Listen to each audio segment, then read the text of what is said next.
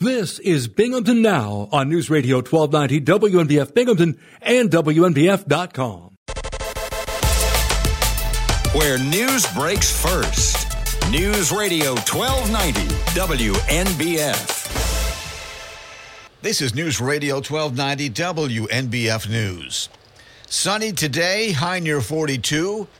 Tonight, mostly clear during the evening, then mostly cloudy overnight, low around 28. For Thursday, it'll be mostly cloudy with a chance of rain in the afternoon with a high near 44. Broome County's makeover of Griffin Park in the town of Union is expected to include a flag football field, according to Broome County Executive Jason Garnar. A major renovation project is moving forward at the park at the south end of Griffin Avenue. Garnar said the work is expected to cost about $3.5 million. Features that already have been outlined include the construction of an accessible playground, a wiffle ball stadium, and a basketball court. Garnar told WNBF News a lot of people like to play flag football, so it seems appropriate to include such a field as part of the final layout for Griffin Park. The county executive said there appears to be adequate space to develop develop the wiffle ball stadium and a flag football field in an area where an unused softball field is located. Garnar said Griffin Park has been underutilized in recent years. He said he expects the planned work at the park to be completed by June or July. The Federal Environmental Protection Agency is working to decontaminate a Superfund project site in the town of Union. Regulators have long been concerned about hazardous substances at the former Goudey Power Station site just west of Riverside Drive in Westover. Issues include various chemicals along with asbestos and petroleum problems. Local authorities and state investigators took a greater interest in the site after a petroleum fire was ignited by a torch being used by workers removing scrap metal. An EPA investigation revealed demolition work had started before asbestos had been removed. Asbestos was found in a large debris field surrounding the old plant and on the property's roadways. The federal agency is planning to secure asbestos containing debris on the site the EPA is also evaluating the property for the presence of hazardous substances. Northeast Heavy Metal, a Western New York company, is pursuing legal action against the current owners of the old Goudey Station site and a demolition company. An auction of the property to satisfy a judgment of nearly $250,000 had been scheduled in January, but that was postponed. It's not known when demolition work may resume and who will be responsible for paying for removing remains of the generating plant. A federal appeals court must decide if Pennsylvania voters who put the wrong date on the envelope containing their mail in ballots should have their votes thrown out. The case argued yesterday in Philadelphia could be significant in this year's presidential contest. The NAACP and several voter groups call the mistakes meaningless and want them counted. They say that more than 10,000 ballots in the state were rejected in 2022 over mistaken dates. Republican groups are challenging a federal court ruling last year that the votes should count if they are received in time. Vice President Harris is announcing another $5.8 billion for water infrastructure projects nationwide, paid for by one of the Biden administration's key legislative victories. Appearing in Pittsburgh on Tuesday, Harris says clean water is a right and a way to protect public health. The $5.8 billion will pay for projects in all 50 states, bringing the total award for water infrastructure projects to $22 billion. It comes from the $1 trillion bipartisan infrastructure law that President Joe Biden signed in 2021. Harris was joined in Pittsburgh by Environmental Protection Agency Administrator Michael Regan. Regan says clean water is essential. New figures from the gambling industry show America's commercial casinos won more than $66 billion from gamblers in 2023, the industry's best year ever. The American Gaming Association says that was 10% higher than in 2022, which itself was a record setting year.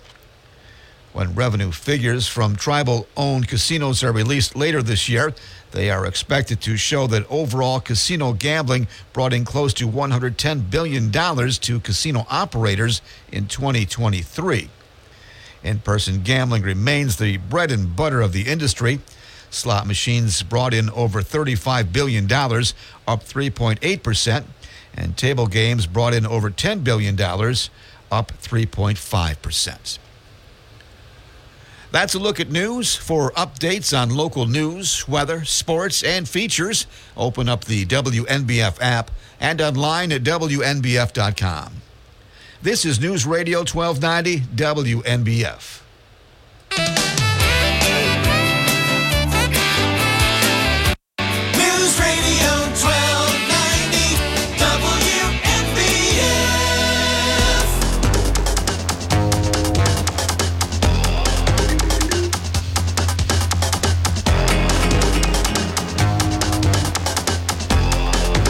Bob Joseph. This is Binghamton Now, Wednesday, February 21st. We're on the air. Number to call is 607 772 1290. If you have a few things to say, I suppose we will want to hear your thoughts. Let's hit the phones. Hi, WNBF. Good morning. You're on the air. Airport Road 5. You knew I had to call today. Oh, yeah. Yeah. I was From on the town of Maine. Oh, really? Well, hang on. One thing I want to uh, say before we go forward with the latest from the town of Maine. Uh, Binghamton firefighters are still on the scene of an apartment building blaze on Henry Street. I believe the number is 122 Henry Street. I'm not positive, but it appears to be Go ahead and have 122. Water and listen. What, what happened? Oh, I'm sorry. Um, um, are you there? Ready? No, I have to finish what I'm going to say about the fire. Oh, I'm, I'll, I'll wait forever. Yeah, okay. So here, here's the thing. There's a fire at one approximately 122 Henry Street right now in downtown Binghamton. So Henry Street is closed between Fayette and Carroll Streets. As uh, people who may have been listening, oh, at about 8:40, about 30 minutes ago, we did a report from the scene.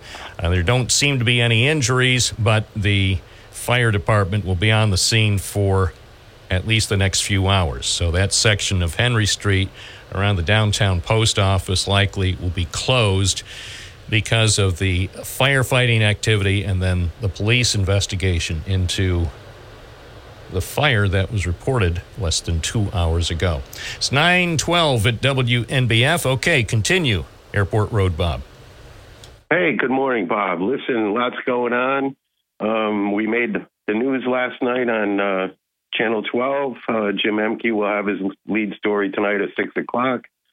Um, I believe that there's going to be a little more excitement today at the public IDA meeting. Um, and Mr. John from Binghamton is listening, it would be a good day for him to bring his iPad because it's going to be very interesting. So, the town of Maine last night had a full room. We had uh, approximately 100 people. Um, town of Maine board passed a resolution that they will not pass any zoning changes for the proposed property purchased by uh, the IDA, the Della Penna property. Um, that letter has been forwarded to the IDA. I'm going to actually take them a copy today so they have it uh, ahead of uh, U.S. mail. Um, this story is going to continue to go forward. We have um, all kinds of what's the word we should use here? All kinds of shady connections here from here to Albany. So stay tuned for more information. And for all the people that were there last night or responded to the town of Maine, thank you very much. And Bob, any questions you have, let's go for it. All right. Well, first, I'll take a look at the story here from Action News. Hold on. We Looking- were the lead story at 11 o'clock Well, last well. night. Is that amazing or what? well, I don't know who watches the news at 11 though. That's what I said. Yeah. Okay. So Jill Croce wrote the story. Was she actually at the meeting? Jill Croce went to the meeting. Yes, she was, and Okay. um, I think she did a great story on that job follow up. If you look at the story, I'm looking at it now. It says on the evening of February 20th, a public hearing was held in the town of Maine about the potential corporate park. Uh, when it comes to the lengthy process, the public hearing Tuesday addressed whether or not to pursue the rezoning of uh, properties on East Main Road and Airport Road. A strong showing of residents stopped by and all addressed their concerns. Um, Airport Road Bob said they haven't performed any site plans. There's no paperwork. It claims you've been closely following the project. I think that's accurate. The town of Maine has not received any paperwork from the IDA in the last year and a half, and they've asked all at numerous public meetings for the information, according to Airport Road Bob. Another resident was quoted, "We should not have to bow. We should not bow to a group that doesn't care about us, even though they say." If you read their editorials, that this is going to be lower taxes, the whole thing that's always stated. So, what do you think is going to happen? I mean, so the town of Maine is on record as saying there is no intention to change the zoning, but you know they could anyway. um, well, the town of Maine wouldn't, but um, the only Well, they could. town They could. Maine- No, they could change their mind. There's nothing. There's nothing that says that's cast in stone. People change their mind every day. Well, the resolution was the start of the beginning. So Right. No, I'm just pointing out that don't assume that just because one resolution was passed that it could never be revisited. I'm I'm saying I've been covering the news around here long enough to know that sometimes entities take one position and sometimes they revisit the issue. That's all I'm saying. I'm not saying they will. Well, the IDA still has the option of backing out. They still have not paid Mr. Della Penna. They they agreed to this purchase agreement way back in November. Said they were going to buy the property, um, and he's still waiting for his money. So, if I had sold 300 acres for 1.5 million dollars, and you told me that you wanted it and you bought it, then I'd be wanting my money ASAP. Unless Well, I but I can- the problem. Well, I can see I I could see the them holding off until until they can be more sure that the project goes forward. As far as far as the property owner, they could tell him, and maybe they have that. Okay, we're gonna we're gonna ignore the contract, and and who is he going to sell it to? How he's owned the property for a while, right? Oh, absolutely. Well, so who's Oh. who's going to come along to off make an offer that good or better in the next two years? So my guess is they probably requested that he be patient because this is a lengthy process. Well, he just sold other properties. The same the same person just sold other properties over on East Main Road that are connected to this proposed project, and he's getting twenty thousand dollars an acre instead of five thousand dollars an acre. So, Mr. Della Penna, in his words to me, he feels like he's getting um, taken advantage of. Well, you know what? When, I'll, I'll say this, just generally speaking, about people who sell property, and it happens. It happens time and again. There are people in Johnson City who thought they got taken advantage of because they pay they were paid a certain amount of money for their properties by Binghamton University, and then some other property owners got paid a lot more because that's just, well, it's just the way things work. You know, you if you have property or anything to sell, you have to make a difficult decision. If somebody says, "I'll give you," we'll just say two thousand dollars an acre for the property you have, and I'm willing to enter into a contract with you at $2,000 an acre, you have to think to yourself, hmm, over the last several years, how many offers have I had at that price? And if you say not many, then you might say, hmm, two thousand dollars an acre sounds pretty good. Okay, let's let's get it under contract. And of course, there'd be stipulations that the land will do the IDA no good if the town of Maine and the town of Union succeed at blocking the project. So, you know, taxpayers, Broome County taxpayers, would be outraged if the IDA actually went through with a purchase for a project that winds up falling through.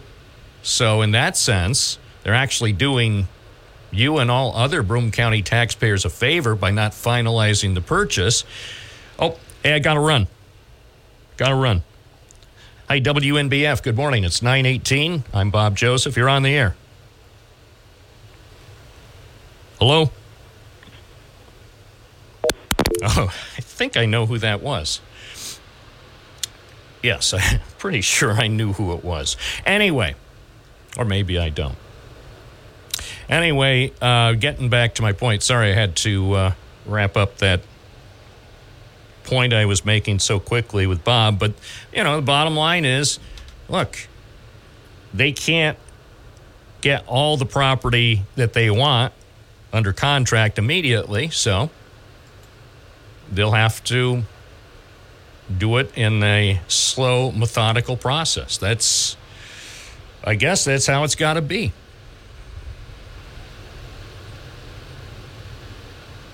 It's, uh, it's a big, potentially a big project. Now, residents of the town of Maine and the town of Union may continue to oppose it, and they may succeed in blocking the project. If the elected officials in Maine and Union go on record opposed to it, maybe IDA will say, we won't go forward. Or maybe the IDA will determine that for the betterment of the community, that we'll go forward, and that's the way it is. For the betterment of the community. There hasn't been a project that I'm aware of in Broome County over the last 50 years that hasn't had some opposition. It's to be expected. If they were going to put a business park in my neighborhood, I would most likely oppose it. Doesn't mean I would succeed at blocking it. We'll see. We'll see what happens. I mean, it's a it's a complicated process, and it's about to get a lot more complicated in the coming days. Dave from Binghamton writes about Airport Road. Development is needed there as it is one of the only almost large, almost level large land areas available in the county.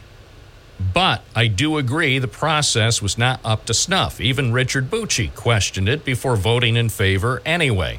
A project site design with neighbors in mind and better site access should be made to help move it forward, and the price per acre should go back down to what the assessor said it was worth, not the backroom deal at I think three times that amount. Signed Dave. Well, and that's another thing. And I know former Binghamton Mayor Bucci had brought up, I believe, uh, issues about how much was being paid. So it was substantially more than what the assessor said it was worth. Now, does that happen in the real world sometimes when a big project is envisioned? Yeah, it happens. There are several properties in Broome County that have been purchased at amounts far above what they were assessed. If somebody wants something, say you you have two choice acres on the Vestal Parkway for something. Not sure where that would be, but you have two choice acres. And somebody wants to put in, say, a, a restaurant that sells spam sandwiches only on Saturdays. For some reason, their business plan calls for 24 hours of selling spam sandwiches at a parkway location, spam filet, and you want two acres for the biggest spam filet compound ever, because it would probably be multi level because people would come from around the world to get their spam sandwiches every Saturday. So maybe the price initially was a million dollars. but the owner of the property knows you really want to open your spam filet restaurant there. So he changes his asking price from a million dollars to five million. There's nothing wrong with that. There's nothing wrong with you paying $5 million. If you want to sell spam sandwiches on Saturdays for 24 hours and then keep the place dark the rest of the week, that's your own business.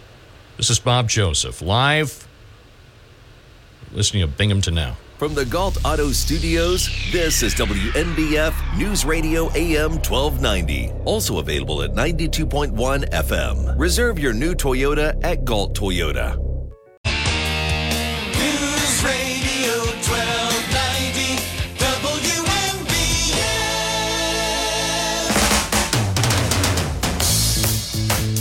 925 WNBF Live with Bob Joseph. James from Binghamton. Good morning. You're on the air. I'm from sunny Route 88 uh, route to Albany. I've got a couple questions about that uh, corporate park development. Uh, and I know a lot of times when people say, I'm just asking questions, they're really making inferences. Uh, but it, as far as I'm concerned, I, you know, I, I kind of don't really know much about it. I don't have any skin in the game other than being like, okay, development is always good for our area. But maybe you can help uh, help me a bit. Isn't there already like a corporate park space waiting to be filled at, at Charles Park? And isn't there already a large corporate park in Conklin? And isn't there already a lot of corporate space uh, on the lower part of Airport Road? And I, you know, I guess what I'm saying is, what is supposed to be going into this space that makes it so indis- that makes this area so indispensable to whatever, or is it just somebody specifically who's connected wants to sell their land for a lot of money? I I don't know. I'm curious. I'm going to hang up and listen because I'm driving, but maybe you could enlighten me as as to why they would be looking at this instead of filling spaces that already exist. All right, James. I'll uh, try to address the question briefly. The IDA is uh, talking about purchasing between 300 and maybe 600 acres, not far from the airport, some parts of the town of Maine, some parts in the town of Union. And they want a large site for a potentially large development. I don't believe there is a specific project in mind, but this is looking forward to the future. There are other sites in Broome County that have some space that can be developed. The Charles Street Business Park is an example of a site that has languished for well over a decade since it was cleared. The old Anitec or GAF buildings were torn down, and there was property available on Charles Street in that area. Well, unfortunately, only one building was constructed, and that was used for a short time by Emerson. And then Emerson made a corporate decision to shut it down, and several dozen people were out of work. Building was empty for a bit, I believe. Then Save Around used the site for a short time before they moved out. And now some company that calls itself AI, IA, excuse me, not AI, IA, Innovation Associates, now known as IA. And now they have uh, apparently several dozen people working in that building, but there's still space available for development at Charles Street. Um, the city, local development corporation, now is responsible for promoting that. For many years, the city was disappointed that the Broome County economic development people, the IDA, and others didn't do more to promote the site. So they uh, asked for and were given control over the site. And who knows, maybe there'll be something new coming to it. Uh, Mayor Kraham has talked about the possibility of uh, cannabis cultivation on part of the site, maybe cannabis processing. That uh, initial plan that was announced a couple years ago, um, the initial plan isn't going to go forward. Maybe they'll make an announcement with another company. As far as the other sites in Kirkwood and Conklin, there is some space available in those towns for some development, but not for a large scale project. So I, I think that's the essence. Broome County would like to have potentially a, a site as large as 600 acres that might be attractive to a company that's looking to put in some sort of large size project, not as large as, say, as what Micron is talking about doing near Syracuse. We don't have that kind of space here. But say if some other company, technology company, or some other business comes along and needs 400 or 300 or 600 acres, then it's a site that might lend itself to development. I think that's the essence. I know I've taken a complicated thing and oversimplified, but I think that's the essence of what's going on. And we'll see. As I said, the towns of Union and Maine may have the ability to block such a project, or maybe they won't. As I've pointed out before, um, sometimes if people are intent on doing a project like the expressway or like Kamikaze Curve, uh, Route 17, Interstate 81 interchange in Binghamton, can't stop it sometimes. Eminent domain, baby. Eminent domain. I know, it's a bad word. Eminent domain. That's the worst word for many property owners. But in the end, if they want your property and you don't want to sell it at a market price, they might be able to get it anyway because this is America. It's 931. Beverly, good morning. You're on the air. Good morning, Bob. I want to talk about the about the cab companies. They um I want to talk about the cab co- uh, cab companies. I I can't believe that their insurance companies don't have um, a requirement for a drug test or a a background check. I can't believe it. I I was reading it yesterday on my telephone here, and I thought, "Holy cow!" Well- I said, "How can they do that?" I don't know. Maybe, maybe they don't think. I know that I know that one cab has gone out of business because he says he's losing, and he's losing capital. Well, and, uh, I'm, but- I'm sure he is. I don't know how any anybody trying to run a 24 7 cab business in Broome County, I don't know how they can sustain that. And his announcement that he's shutting down in a few days, I think that that proves the point. I don't think I don't think it's sustainable. Maybe in a place like New York City or Los Angeles or Chicago, it's not enough cab business here, in my opinion. No, they said that he had this this company said they had 23, now they got 15. Right. I don't I don't even know how they can keep 15 vehicles on the road and make money. My guess is he's losing they money. Said that they, I, I, he says that the maintenance on one cab is nine thousand dollars a year. Well, it's probably more than that. Have you seen the condition of our roads around here? It's probably ten thousand dollars Yes, a I year Bob. just just in damage caused by bad roads. I see the story by Jim Ehmke on binghamtonhomepage.com. It says the cab company owner has been losing thousands, tens of thousand dollars a year. So how how can he afford to keep his cab company going? It's a wonder he's not bankrupt. I can remember when they were all down by the bus terminal. Yeah, but that's before they started having Ubers and Lyft and and the other independent cab operators. You know, if if I wanted to, I don't want to, but if I wanted to, I could go through the process and become an independent cab driver in Broome County. You have to I think go through a background check and they do some things before you're licensed in Broome County and you have to fill out the paperwork and pay the the fees, but I could be a cab driver, and that's it makes life tough. You know, the business is totally different than it was forty or fifty years ago. I don't think you can stop a cab in New York City anymore because people used to wave the used to wave a taxi cab down, but you can't do it anymore. You have to stop. Uh, you have to call them. because um my uh, one of my friends was in New York City not too long ago, and um and she flagged the cab down. The cab driver rolled down the window.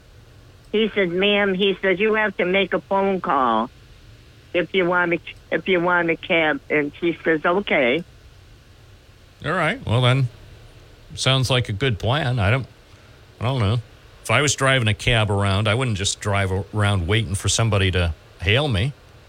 I'd want to be assigned. Yeah. I want somebody to call up and say, "I want Bob Cab. I want, I want to take a trip from downtown Binghamton to the airport," and then I, Bob Cab, would say, "Okay, I'll be there in seven minutes." Well, there was a there was one cab a, a cab driver that that uh that I knew uh who worked at Trailers Manufacturing and he retired and he says if you need a ride anytime, you know, he said just give me a call, you know. So I used to call the cab company and say is is so and so available? Oh sure. Then he'll get right on the phone. Propose say the lady from the town of Dickinson uh, would like you to pick her up. I used to do. I used to do that because I knew the person. Yeah, well, good times. Those yeah, were good everything times. has changed. Bob. Everything is everything changing. has changed so much. You know. I know, but that's okay. Things change every day, Bob. That's okay. That's that's why I'm here to report the news. That's why Jim Ehmke and Well, Bob, you're a good you're a good reporter, and I enjoy listening to you, and I enjoyed um, uh, uh, Mr. Russell there too when he was here. But but you don't you both do a great well. Uh, Russell did a good a good job, and you're doing a good job. Keep up the good work. thanks, Beverly. Hope you have a great day. Okay, bye bye. It's 937 WNBF 607 772 1290. It's a local program, local issues, local callers, local guests, local information that you're not going to find out anywhere else as quickly. 92.1 FM, 1290 AM, streaming at WNBF.com.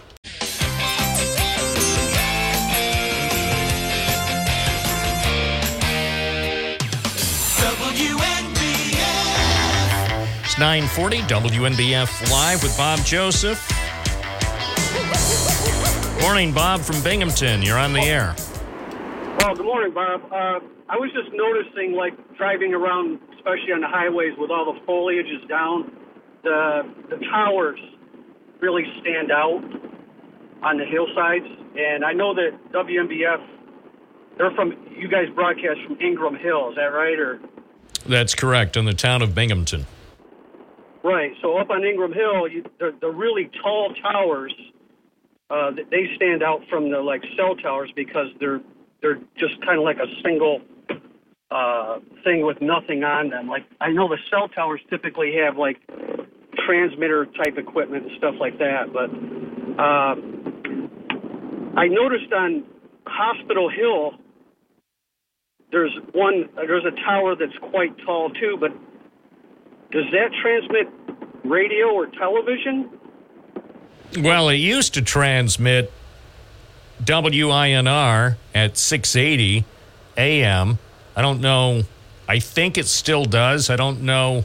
trying to remember if any other radio or TV operations were using that facility. But that used to be the where the studios were for WINR radio up uh, top Windy Hill at the end of Robinson Street. Right. I noticed there's like I think there's some uh, cell towers there too, but I also noticed the one taller one. It looks like like like you said, like like a, a radio or a TV tower, and I I wasn't sure because it, it seemed like all the things I've read is that all is done by uh, Ingram Hill now. Well, the vast majority of radio and TV transmissions are Ingram Hill, but there's a transmission tower on Pierce Hill in Vestal, WENE, which is AM. There's an FM tower, 105.7, and that's on Robinson Hill and Endwell. But most of the radio and TV operations are in the town of Binghamton on Ingram Hill.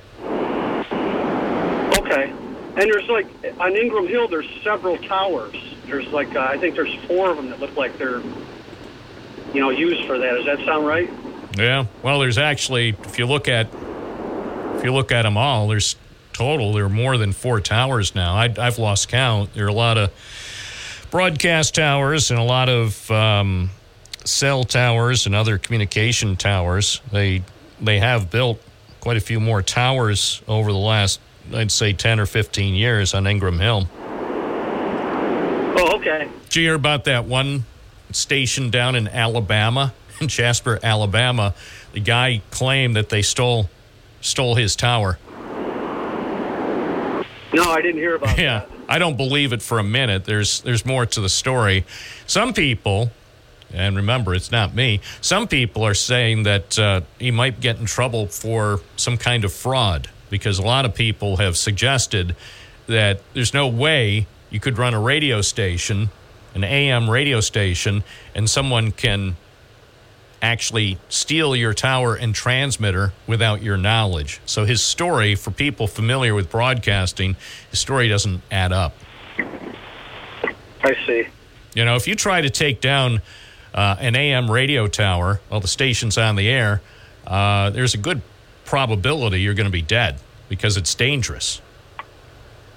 Right. You know, if you go near any communications tower, especially AM, but not limited, FM, TV, cell, if you go to a communications tower of any type and you don't know what you're doing, you could wind up dead. That's why that's why they're supposed to be all fenced in and signs usually are around those sites that basically say don't go here because it's dangerous. Right. So, you know, but that doesn't stop some people. But the story in Alabama where the guy was making some sort of claim that he only found out that his AM radio tower and the transmitter had been stolen when when some crew came to do some work cutting some grass or weeds at the transmitter site. There's something wrong with the story. Now, I, I didn't call him a liar. I just said there's something wrong with that particular story. I mean, maybe there's more to it, or maybe maybe the reporting is wrong. But the way it's been reported that somebody just came along, one- you know, one day, uh, three or four weeks ago, and, and stole his AM radio tower and the transmitter. You know, obviously, as as Paul Harvey would say, we need to hear the rest of the story. Right. So Okay, well, that answers my question. Okay. I was just curious about the, the one tower on uh, uh, Hospital Hill. I didn't realize that. Yeah, I didn't know what it, what the purpose was. So uh, yeah, well, it, it as I say, uh, WINR might still be using that. I I haven't heard that they stopped, but I don't know. I I don't at the moment. I don't know the people who are running that that company's operations in Vestal, but maybe I'll call them sometime to ask. Okay, well, thanks a lot. Appreciate it. Thanks. It's 947. Bob Joseph, a font of broadcast information. 607 772 1290. We're here for you. This is the station. Your call is important. How do you know your call is important? Because the host actually will answer your call. Can't say that about Sean Hannity or Dan Bongino or Mark Levin. They won't immediately answer your call. If you get through the screening process, they might take your call. 607 772 1290, Wednesday morning, Binghamton Now, WNBF. News Radio 1290 WNBF. 951 WNBF Live with Bob Joseph. Serving you with Binghamton Now every weekday morning.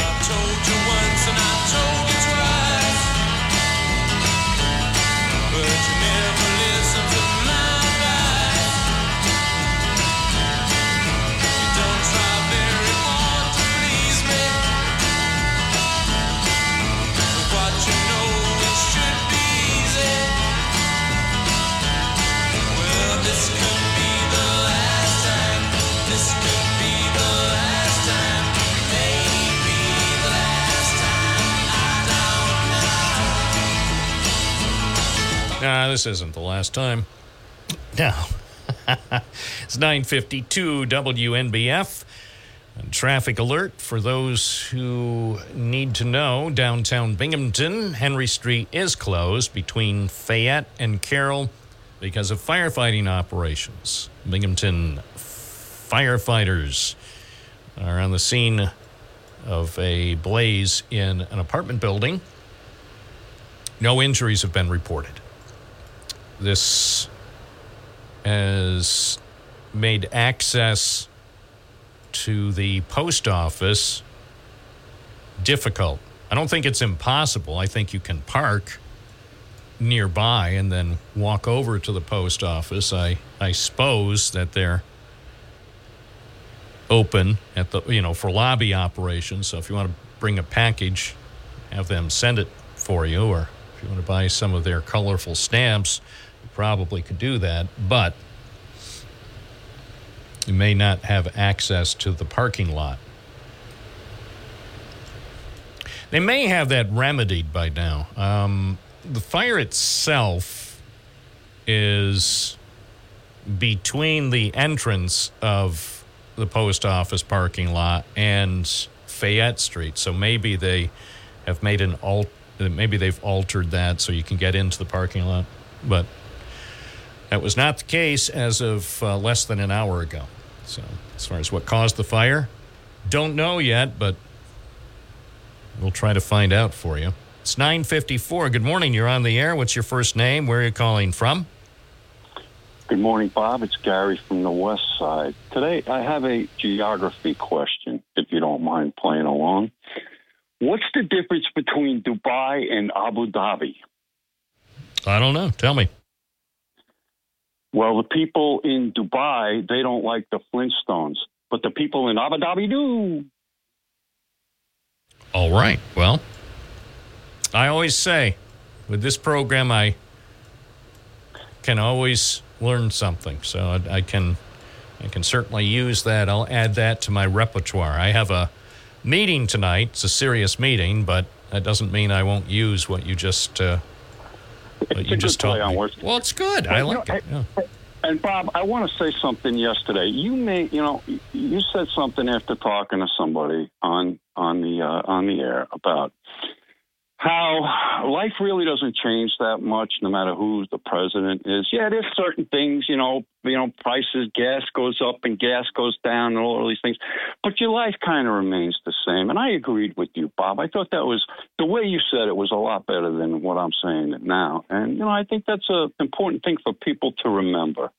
You know, the world, you know, for Democrats, oh, the world's going to fall apart. Donald Trump is president. Oh, my God, I can't. They, no, you know, and we got through it. It wasn't that big deal. Now it's like, oh, you know, we can't handle the Democrats being, you know, but, but everybody's getting by. You know, we just sometimes we create our own problems and our own misery. Well, and part of it is the media's fault. Media Oh, and social media too. But but that's because we need the viewers, we need the listeners, we need the clicks. Appreciate your call, Gary. We've got more calls coming up next hour. You're listening to Bob Joseph live on a Wednesday morning on WNBF. This is News Radio 1290 AM, WNBF Binghamton. Now on 92.1 FM, W221 EJ Binghamton, a town square media station. Where news breaks first. News Radio 1290 WNBF. This is News Radio 1290 WNBF News. Sunshine for today, high near 42. For tonight, it'll be mostly clear during the evening, then become mostly cloudy overnight, low around 28.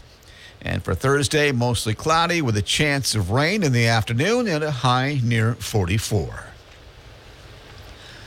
Authorities say a gun used to wound a police detective following a chase in southeastern Pennsylvania on Saturday was used to wound another person in a drive by shooting earlier in the day. Delaware County prosecutors and Chester police said Monday the gun belonged to 40 year old Terrence Armstrong, who fired at officers after his car was spotted and chased Saturday afternoon. Authorities said he was wounded by return fire from the wounded detective and three other officers and died at a hospital Saturday evening. Officials said the wounded detective was discharged Monday and is recuperating at home. The Federal Environmental Protection Agency is working to decontaminate a Superfund project site in the town of Union. Regulators have long been concerned about hazardous substances at the former Goudey Power Station site just west of Riverside Drive in Westover. Issues include various chemicals, along with asbestos and petroleum problems. Local authorities and state investigators took a greater interest in the site after a petroleum fire was ignited by a torch being used by workers removing scrap metal. An EPA investigation revealed demolition work had started before asbestos had been removed. Asbestos was found in a large debris field surrounding the old plant and on the property's roadways. The federal agency is planning to secure asbestos containing debris on the site. The EPA is also evaluating the property for the presence of hazardous substances.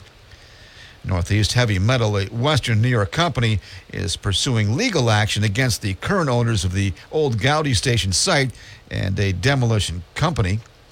An auction of the property to satisfy a judgment of nearly $250,000 had been scheduled in January, but that was postponed.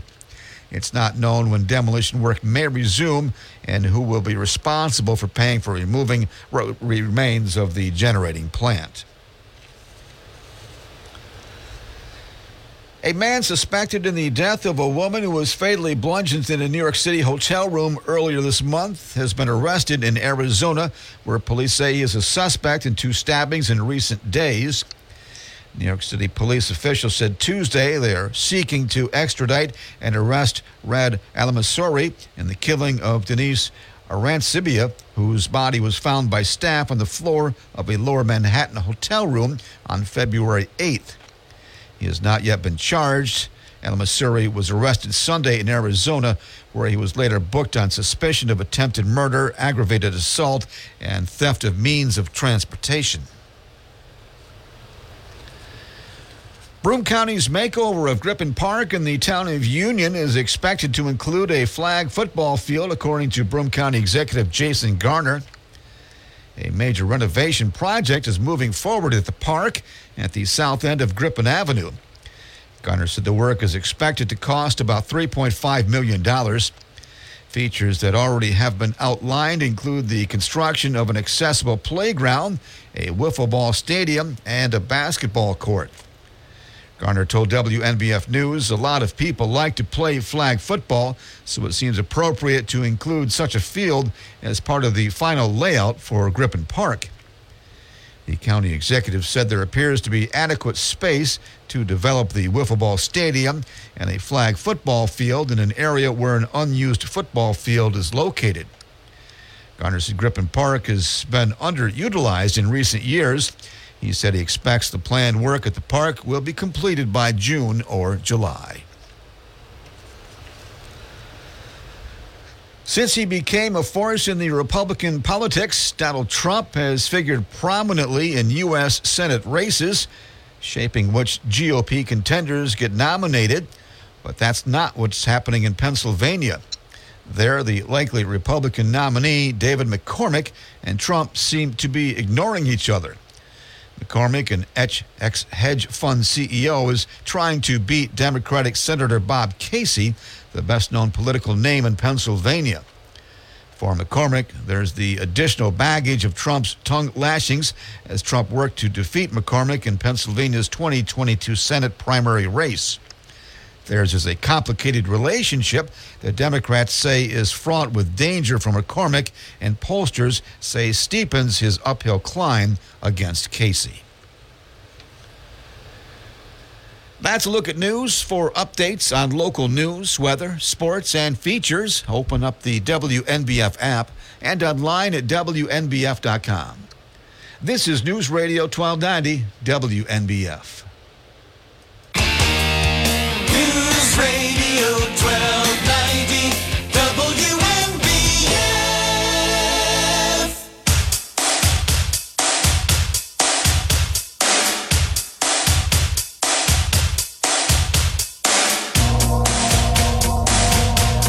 I'm Bob Joseph.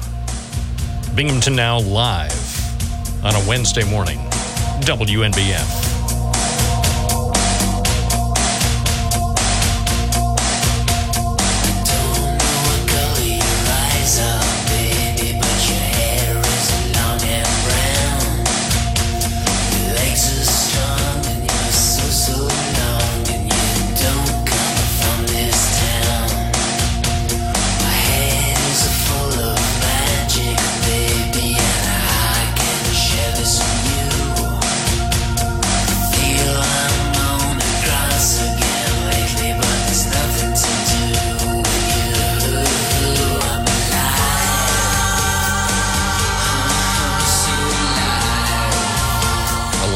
5 with Don Pardo.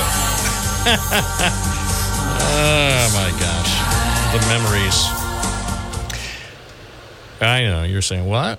Live at 5 with Don Pardo? What do you mean?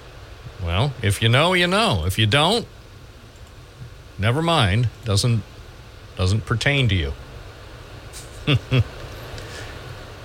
Live at 5 with Don Pardo. It's 1010. Uh, we're live at 1010 on WNBF Binghamton, not WNBC New York. 607 772 1290. Let's see. Yeah, maybe. Maybe it would be a good idea to check the email. Let's see what uh, accolades are pouring in. Yeah. So much. I've tried to set this up. I've tried to set this up so I don't get my email clogged with stuff like this. Here's one. This is only one of an example of many that still managed to slide through despite my best efforts. The best states to celebrate St. Patrick's Day. New York ranks fourth. Seriously, I'm not making this up. A new study reveals the best states for St. Patrick's Day celebrations. The analysis looked at the quantity and affordability of St. Patrick's Day events, along with the holiday's general popularity, to determine the best dates to celebrate. You know, if it gets to the point where I'm writing stories like that, that'll be all I need to know to indicate that I must retire. The best states to celebrate St. Patrick's Day. New York ranks fourth. Yeah, but what about cities? Where does Binghamton rank compared to Elmira, compared to Syracuse, compared to Poughkeepsie? Can you imagine? And yet it'll get clicks. So it's, it's where we're at, baby, in 2024. You think the news industry is dead? Nope. The news industry is uh, going to resurrect itself with stories like the best dates to celebrate St. Patrick's Day. Probably be on the cover of Sunday's Press and Sun Bulletin. I'm kidding. Of course, they wouldn't do that. Hi, WNBF. Good morning. You're on the air. What's um, what's your first name? Where are you calling from? Hey, this is uh, Dan calling from Binghamton. Hey, I see uh, Tucker Carlson was over to visit with Putin and his buddies. And you know, it's funny that they didn't try and poison him or anything. And I just got to believe that Trump's men are all welcome to uh, scrutinize the Soviet Union or whatever they call themselves. Well, I wouldn't dare go to interview Putin because my guess is either President Putin or one of his operatives would try to poison me. But you're right, Tucker Carlson had nothing to fear. That's, I don't think he had anything at all to fear. I just hope he doesn't gain too much weight, you know, going, you know, eating out and everything over there. They have great food and booze. So, Mm. you know. Yeah. Yeah, I want him to be ready for the ready for the for the election this fall. Yeah. All right, we'll see what happens. It's uh, definitely going to be quite the year, so uh, stay tuned to the program. The fun is only beginning. That's right. Have have fun, buddy. Bye bye. Fun. You you don't even know the kind of fun that we're going to have between now and November. You you can only imagine. We're all salivating here at WNBF because the fun, I think we'll rebrand as Fun Radio. The most fun you can have on the radio under federal law. 607 772 1290. Let's see if I actually have any useful. Oh, here's a good. Here's a good uh, email. Tommy from Binghamton writes about towers. The tower on Hospital Hill may be part of the new county security system. Uh, similar towers are located throughout the county. I visited one early site in Conklin, and there is a new county tower at Ely Park Golf Course. That's true, Tommy. I've seen the one at Ely Park Golf Course, and I have seen several others. And so the new Broome County communication system has been completed. So many of those towers that popped up over the last three years or so were part of that system. So if you if you're a Broome County taxpayer, take a look at those towers, those communications towers, because you paid for them. So that's a new system. So they use that for police, fire, EMS, and a few other services. So that is the 21st century communications system that uh, finally was completed. Took a long time. A long time. A lot of planning. Um, oh, even training. Everybody had to have a new radio. Yeah, they did. It's uh, 1016 WNBF. Would you like to call in? Well, if you would like to call in, you certainly are welcome to. If you have thoughts about what's going on in our great community, or for that matter, our great country, I'd love to hear from you on America's very best radio program, in my opinion. My opinion. I know I couldn't get through the the liner card with a straight face, but in my opinion, I say it's the very best. Call in and you can make it even better. From the Gault Auto Studios, this is WNBF News Radio AM 1290. Also available at 92.1 FM. Shop Toyota, Chevy, BMW, and pre owned at gaultauto.com.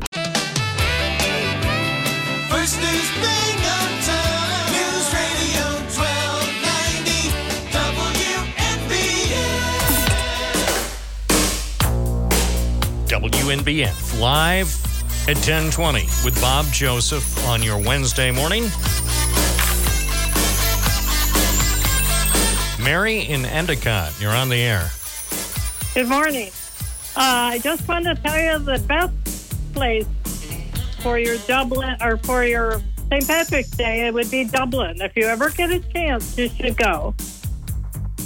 I always wanted to It's, uh, go. My uh, Yes. my good friends uh, uh, Tony Russell and John Leslie and Larry Hodge, they got oh, to go. I went with John Leslie. Yeah. I did. I went with John Leslie. You did? We had a great time. Yes, I did. Did you kiss the Blarney Stone? Yes, I did. What was that like? Upside down. What was Oh, that like? upside down. Well, Upside down. can't do it anymore because of COVID 24. Oh, crap. That's right. I'm kidding, by the way. Think of it. I, I just made no, that up. they probably no, they probably won't let you. They, you're probably right. Yeah, but still, Yeah. that, that Yeah. sounds like it must We have been had- great, great fun. Oh, we had such a good time. But but the parade Dublin for St. Patrick's Day is very quiet. They had the parade and everybody was it was more like a prayer day or a quiet day or a love your neighbor day or whatever. But it was not boisterous. It was not yelling and screaming. It was it was so nice. I mean it was just lovely. And uh we had such a good time with John. Yeah, uh, those were the days. I'll tell you. Well, we I'm, spent a, I'm glad you called because that brings back good memories for me, even though I was left out and couldn't go to Ireland, couldn't go to Dublin with my friends here at the station. I was here in downtown Binghamton at the station in the studio engineering the program. So it was still fun. It was fun radio to hear wh- whether it was John Leslie or I can't remember if Bernie went. Um, at one point, Tony went, and Larry Hodge, our engineer. It was fun just listening to them have fun. Yes, it would have been more fun for me if if I had been there, but it was still fun to hear hear all about it on the radio. Oh, uh, we got we stayed in um, the first night where the Shannon, where the airplane came in. We stayed the first night in the first hotel. It was the only modern hotel that we stayed in. I mean, it was the rest of them were all the castles and everything. And we stayed and and we went in and they said, Well, you can go take a nap. I don't want to go take a nap. You know, forget that. So we were sitting there in the dining room in this small hotel and all of the pictures on all of the walls were all bird pictures. So I like birds, so I got up and I started looking at them. And they were all done, and I can't tell you the name now, but they were all done by a man from Endicott, New York. Every one of them. Apparently, he owned the hotel and he hung all his paintings in the hotel. I was in shock. I couldn't believe it. I went to Ireland, and all of the pictures at the hotel were all done by a man from Endicott. I wish I could remember his name. That was a long time ago. Hmm.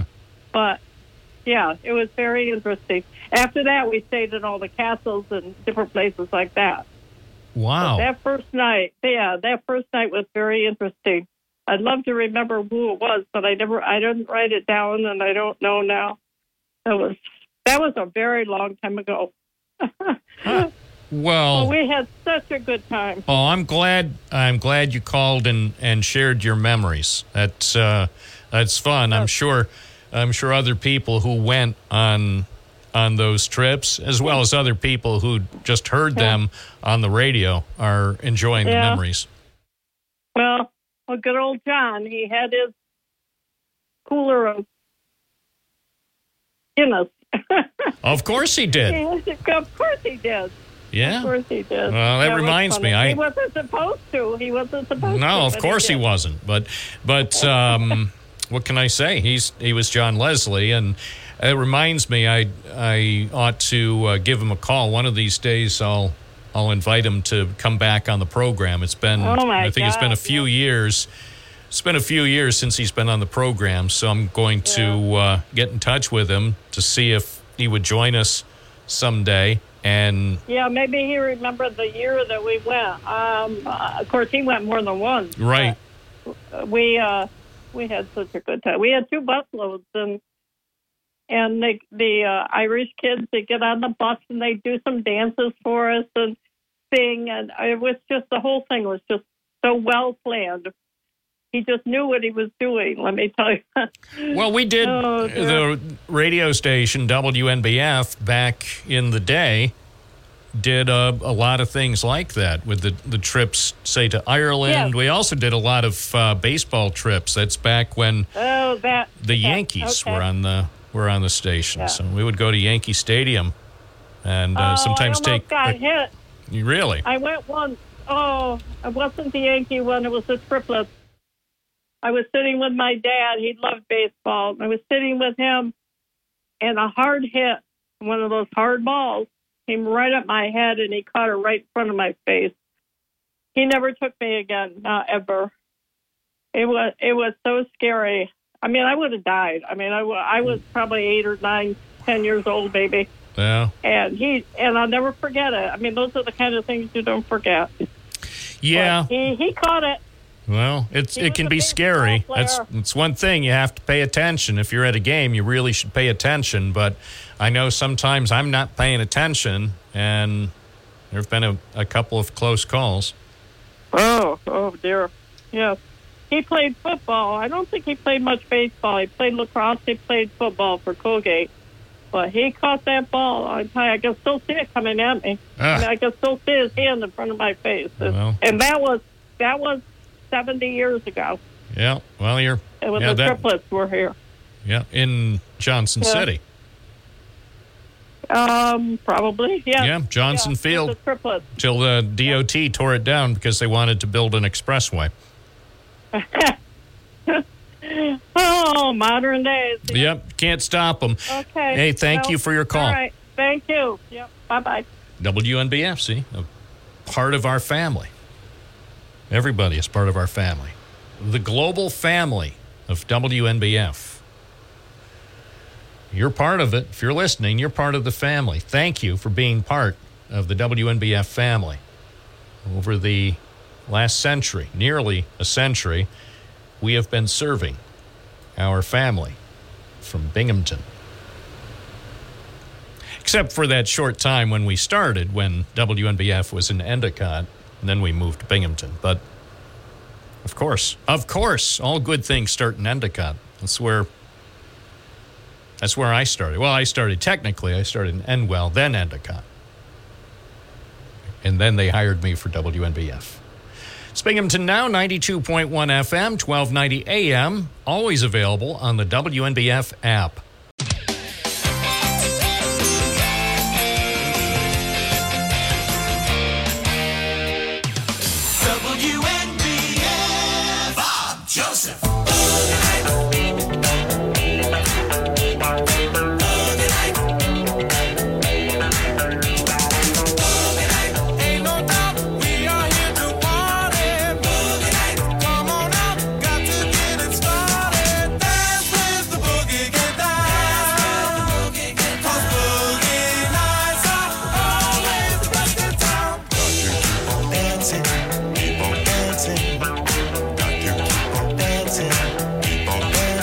1031 WNBF live and local.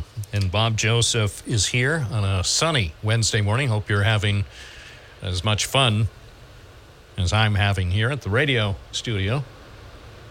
Don't want to be in the studio right now. I should actually be over on Henry Street, uh, continuing coverage with the um, fire. But I uh, am required to be in the studio, and here I shall be. Of course, we did a live report from the fire scene outside 122 Henry Street a couple of hours ago. There are no reports of injuries, but Henry Street is closed around that fire scene, which is located just west of Mirabito Stadium in the emerging stadium districts in downtown Binghamton. So Henry Street shut down, no other traffic issues related to the fire. So we'll keep you apprised as that uh, situation evolves. The fire is under control. And to the best of my knowledge, A, no injuries, B, no damage to the neighboring buildings. There were a couple of buildings to the east and west of the apartment building that was on fire, but it appears that the Binghamton firefighters managed to prevent damage to the surrounding buildings. 1033 WNBF with Bob Joseph. Good morning. You're on the air. What's your first name? Where are you calling from? John from Binghamton. I just want to inform you that there's no power on the whole side of town either, and traffic lights ain't working over there. There's no power all the way over to Susquehanna Street, all the way over. Oh yeah, Really actually, that's a good point. I uh, I omitted, uh, I forgot to mention because as I headed from the fire scene, I did notice the traffic signal at the intersection of Court and Fayette near, uh, I believe it's St. Mary's Church, was not not working. So yes, they NYSEG Yeah, had to kill nobody NYSEG NYSEG had to kill the power uh, to uh, that general area because of the firefighting operations. Also, uh, over there where the tiny house is going in, there's a, a ribbon cutting going on over there today. I don't know if you knew that. Oh yeah, well it's not a ribbon cutting; it's uh, groundbreaking. Um, Oh, right. Of course, as as often is the case, they they scheduled it. They scheduled it with all the the bold name figures, all the people who love to be in the news. They scheduled it for when I'm on the air, so I can't go. All right. But that's okay Oh, well, because because I actually did. I think I did a better story on our website. Uh, when was it? About a week and a half ago when they actually started work over there. So that's um, Let me just see. Yeah, they. It was on February 6th that I did my story. So that was uh, about two weeks ago when they um, started work. They're putting up the fence and securing the thing. So I did some pictures and video. So I like. I actually like a story like that, which shows original reporting ahead of everybody else. Because tonight at six on all the news channels, we'll we'll see all the all of our favorite names will be there. Actually, that explains Oh, yeah. why I've had trouble. It, it occurs to me there's one reason why I haven't been able to reach Mayor Kraham. It's because he's there for for the uh, the groundbreaking. So, you know, Yeah, that's another thing. The ma- This mayor takes a lot of credit, uh, seems to grab a lot of credit. But Rich, Rich Bucci and other mayors, you know, not Rich uh, Rich Davis, and all the, the other mayors started all this stuff. All this housing, it- it's been going on way before he became mayor, and, and the guy just seems to take all the credit from these guys. You know, Well, no, everybody takes credit, though. Listen to this. Here's the guest list. Everybody, this shows you how everybody is taking credit. Everybody but me, because I'm on your side, and you know I won't take credit for anything when when it's not it's not for me. You know, I'm about improving the community, but I don't want credit. So listen to all the people who are there. You'll be amazed at the guest list. Jason Garnar. Okay, now that's to be expected. Jason Garnar, because this is a county project, and he's talked about it on our radio program over the past couple of years. We've been providing all the information about this project as it's been planned and developed, so people have heard about it here with the county executive on WNBF. Also, the legislature chairman, Dan Reynolds, Congressman Marc Molinaro, Assemblywoman Donna Lupardo, Senator Leah Webb, Sheriff Fred Akshar, Binghamton Mayor Jared Kraham, and that's just the top of the guest list. I mean, they must have to bring in buses just for all the all the guests who are at the groundbreaking ceremony. You're correct. That, that's the way it's out front of this Binghamton Plaza Kmart. They had all those politicians out there saying, "What a great building this was to start that hemp," and the hemp walked away, and then we get stuck with all the, you know, the aftermath and all the problems with it. But but, but they can't, you know, they give all this, all these, you know, uh, for the grow the hemp, gave all that money to them, but they can't help us, you know, take some of this building down, get a gas line moved, and all this other stuff. I mean. That's politics for you, and now the city's going to take on a huge Yeah, you know what that reminds me of? Rem- uh, What that that scenario, what happened to the Binghamton Plaza? It reminds me of Frank Sinatra's song. You're riding high in April, shot down in May. But you know what he said? That's life. You know, one one point they're celebrating you, the next point, weeks later, they've turned their back on you, and you're persona Right. non grata, and they're trying to take your property by eminent domain. So Right. that's that's how life works. I believe they're sticking a knife in the back of the whole, all the north side. I mean, they could help us take part of this down and get uh, the NYSEG to do their part, you know, so people can move. Well, forward. They- they NYSEG, take on you know, if NYSEG wanted to, if it was a, a project supported by the city of Binghamton and Broome County, all they would have to do, the mayor and the county executive, would probably just have to get on the line to NYSEG, talk to Reddy Kilowatt, and ask him to take out that that thing in in the center of the, the old Binghamton Plaza building, and, and it pr- could probably be done in a matter of days or weeks.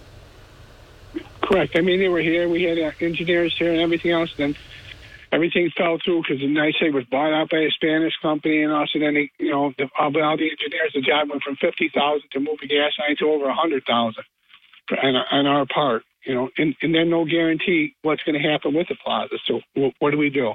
You know, it's a catch twenty two. Every time we get a t- somebody that wants to come here, they don't want a month to month lease. They want a you know a five year lease, which you can't blame them. They're going to invest money in here. Right. You know, a Chinese restaurant. You know, uh, we had a Chinese restaurant want to come in here. We had a you know a gun ho to go in here. Uh, I had, I heard Chick Fil A. I heard. I heard Chick Fil A was looking at that site. Uh, they do. Every, people look at it, but ever since they, you know, Revere Street down, or you know, Shingle Street, but they have a, that damn overpass. You know, everybody learned a big a big route around that around that coming down. Sure. down. Well, the, n- let's face it. The DOT shut down Shenango Street. I think it was for 14 months. You know, this is between you and me. John, you know DOT would not shut down Riverside Drive or Main Street for 14 months, but they had no problem shutting down Shenango Street for 14 months because it was the north side. Correct. And then they did it again, and they're going to do it again. They got more problems. They're going to be coming up. And, you Of course. It's the north side. There, there, there are different rules that pertain. If you're on Riverside Drive, you're gold. If you're on Shenango Street, especially uh, Mm-hmm. on Shenango Street, north of the uh, town and country apartments, you count for, I won't say nothing because that's not true, but, but it's not equal. Oh, Anyway. By, by, all right. Well, thank you for your time. Yeah. Thanks for calling in. Appreciate maybe the some of these new councilmen, councilmen will get a hold of me and come over and take a look at this before they make big decisions. Yeah, I bet they will. I bet I bet you'll be seeing some members of city council. It's 1040 at WNBF. Bob Joseph on your side. No, they don't invite me to groundbreaking ceremonies. Typically. Which is fine. As I said, I did the story about this. I when was it? Said February 6th. So Okay, that was more than two weeks ago. Preliminary work underway for the Veterans Resource Facility, which will include a residential section. And it's located at 530 State Street. They used to have a, a bowling alley there. And now they're going to build not just the Veterans Resource Center, but also 10 tiny homes that will be able to provide some housing for our veterans. So it's a great project, and I probably say if they scheduled it for 12:30, I probably would be there, but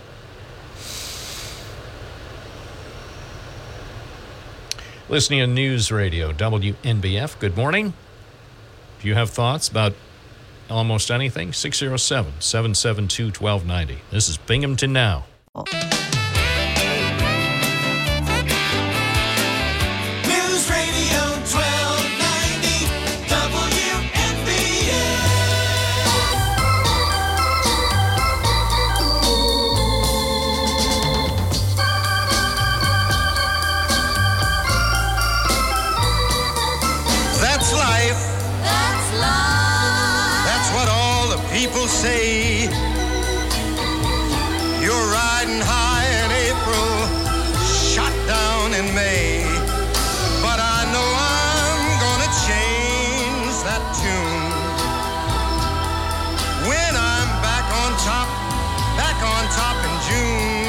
Forty-five, WNBF Live.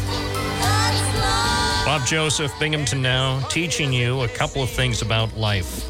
Dave Investel, good morning. You're on the air. Good morning there, Bob. See, I'm getting to know you better and better because I, I knew you were going to do that. Once you once you said that line to the song, I said, "Wow, she's going to play that's life." You know, Bob, and you know what? Well, here's another song for you, maybe. I'm, I'm calling in to see if you feel like I do. You, me- you remember that Peter? Oh, that Frampton. album? Frampton Come- comes Come- alive. You know, the only thing bad about Frampton was he, he would never get a haircut, no matter how much money he made for many, many years during the height of his popularity. He refused to get a haircut. And so a lot of times I, I would mistake uh, Peter Frampton for Ted Nugent, when in fact I like Frampton and I really don't care for Nugent.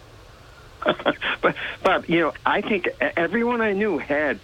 You had to have Frampton Comes Alive. I think everyone I knew had I know. I, mean, do. I still have it. I still have the vinyl. Two, two LP set. Delicious vinyl. Man, that was. Mhm. And the what was it? Uh, uh, do you feel? Do you Like you feel do. like you do? Yeah. And it seemed like the live version ran about 45 minutes. It couldn't have because they couldn't fit 45 minutes on one side, but maybe, I don't know if it was 18 minutes, but it just. And then he's going, wow, wow, wow. I, can't even imitate it. He had one of those little things, little wah wah things. And I, I, I said, Mhm. well, I hope that doesn't catch on. And it didn't, but it, but it was cute. I mean, it was cute because Frampton, I think, was the first major artiste to attempt to do that. Yeah, that was, I mean, that was huge back then when, when we were young, Bob. Hey, I, I I want to run this by you. I, I want I really do want to see if you feel like I do. Um, Bob, would you agree that sending uh, reporters down to the southern border with a microphone, actually getting getting to hear from migrants as they you know as they're in line as they're coming across where you're coming from uh why are you coming here and uh where are you're heading where would you like to go would you agree that's a good thing for us to hear that information or no Well, well, of course, news is good. All Right. new, all news all news should be reported. Why not? Right. I th- I think it's good. But my question to you is, why then, Bob, are I'm only seeing a Fox News reporter down there. Where's the L.A. Times? Where's the New York Times? Where's ABC? NBC? Well, I, I suspect. Where, where is? Well, I suspect they've all been there at one point or another. They can't. Why would they be there at the same time? It makes no sense to have reporters if Fox is already there. This is my thought. There are too few reporters in the world already. So, say if if I worked for ABC News or as uh, what do they used to call it, CBS Eyeball News. If I worked for them, if I was um, you know the vice president for news and making daily coverage decisions, if I knew that Fox already had a crew down at the border, I wouldn't try to replicate it. Maybe I'd wait till their crew came back to New York or wherever they're based, probably based in Dallas or who knows. But, you know, if Fox has a crew, they've got it covered. Then, say, if Fox leaves, then ABC or CBS Eyeball News or CNN, it's the point of having multiple crews uh, covering the same border at the same time. You're going to basically hear uh, different, not identical, but just variations on the same story. But, but you haven't seen any reporters from. it. I mean, But that's not true. Don't lie to me. Don't come on this program, Dave, and lie to me. I haven't seen reporters from uh, other than Fox reporters because that is a lie. no, I didn't say not at the border. I'm saying actually interviewing. Yes, they've interviewed people coming to America. I've seen it. I've seen it with my own ears. well, you know, Bob, how, how about this angle though? Just because they're not doing it every day, or maybe they're not doing it with the same intensity as Fox, nobody does it better than Fox. That's what Carly Simon said. Nobody does it better. So obviously, if you work for CBS Eyeball News and the great journalists at Fox have basically cornered the essence of the immigration story, of course, you're, you're not going to spend a lot of time and effort. If they're going to win all the awards because they're the best, you know, CBS should go and uh, who's the guy who goes on the road and and find uh, you know find one of those kids with one of those Crayola boxes that has 256 colors. But Bob, you don't think they they're not showing up because they don't want to embarrass Biden? They like to cover up for him. You know, they they They don't cover up for Biden, just like they didn't cover up for the former guy. They don't cover up for any president. If you're president of these United States, watch out because every media organization has you. It they're examining you uh, figuratively under a microscope. So if you do anything wrong, you better watch out. I have a feeling I'm right though, Bob, and you just won't tell me. Oh, I would tell you if you were right. I would I would certainly tell you, but in this case you're not right, but I as always I appreciate your uh, beliefs. I mean, it's a free country and everyone is entitled to their beliefs. Well, anyone out there that want, wants to hear from the migrants, go to Fox. It's the only place you're going to see it. Or MSNBC. If you don't want to hear from them, go to MSNBC. Or maybe you will. I can pretty much guarantee, that's all I can say, pretty much guarantee. I don't watch all the news channels all the time. I can pretty much guarantee all the news channels at some point over the last few months have interviewed people coming to this great country on the border. I know for sure that I've seen it on CBS Eyeball News. As far as MSNBC, I don't know. Don't watch that channel very much. As far as um, Newsmax? Don't know. Don't watch that channel much. I watch some of the Fox and some of the CNN. And of course, Norah O'Donnell with CBS Eyeball News every night at 6:30. Hi WNBF, you're on the air. What's your first name? Where are you calling from? Tom from Endwell. Morning. What's on your mind?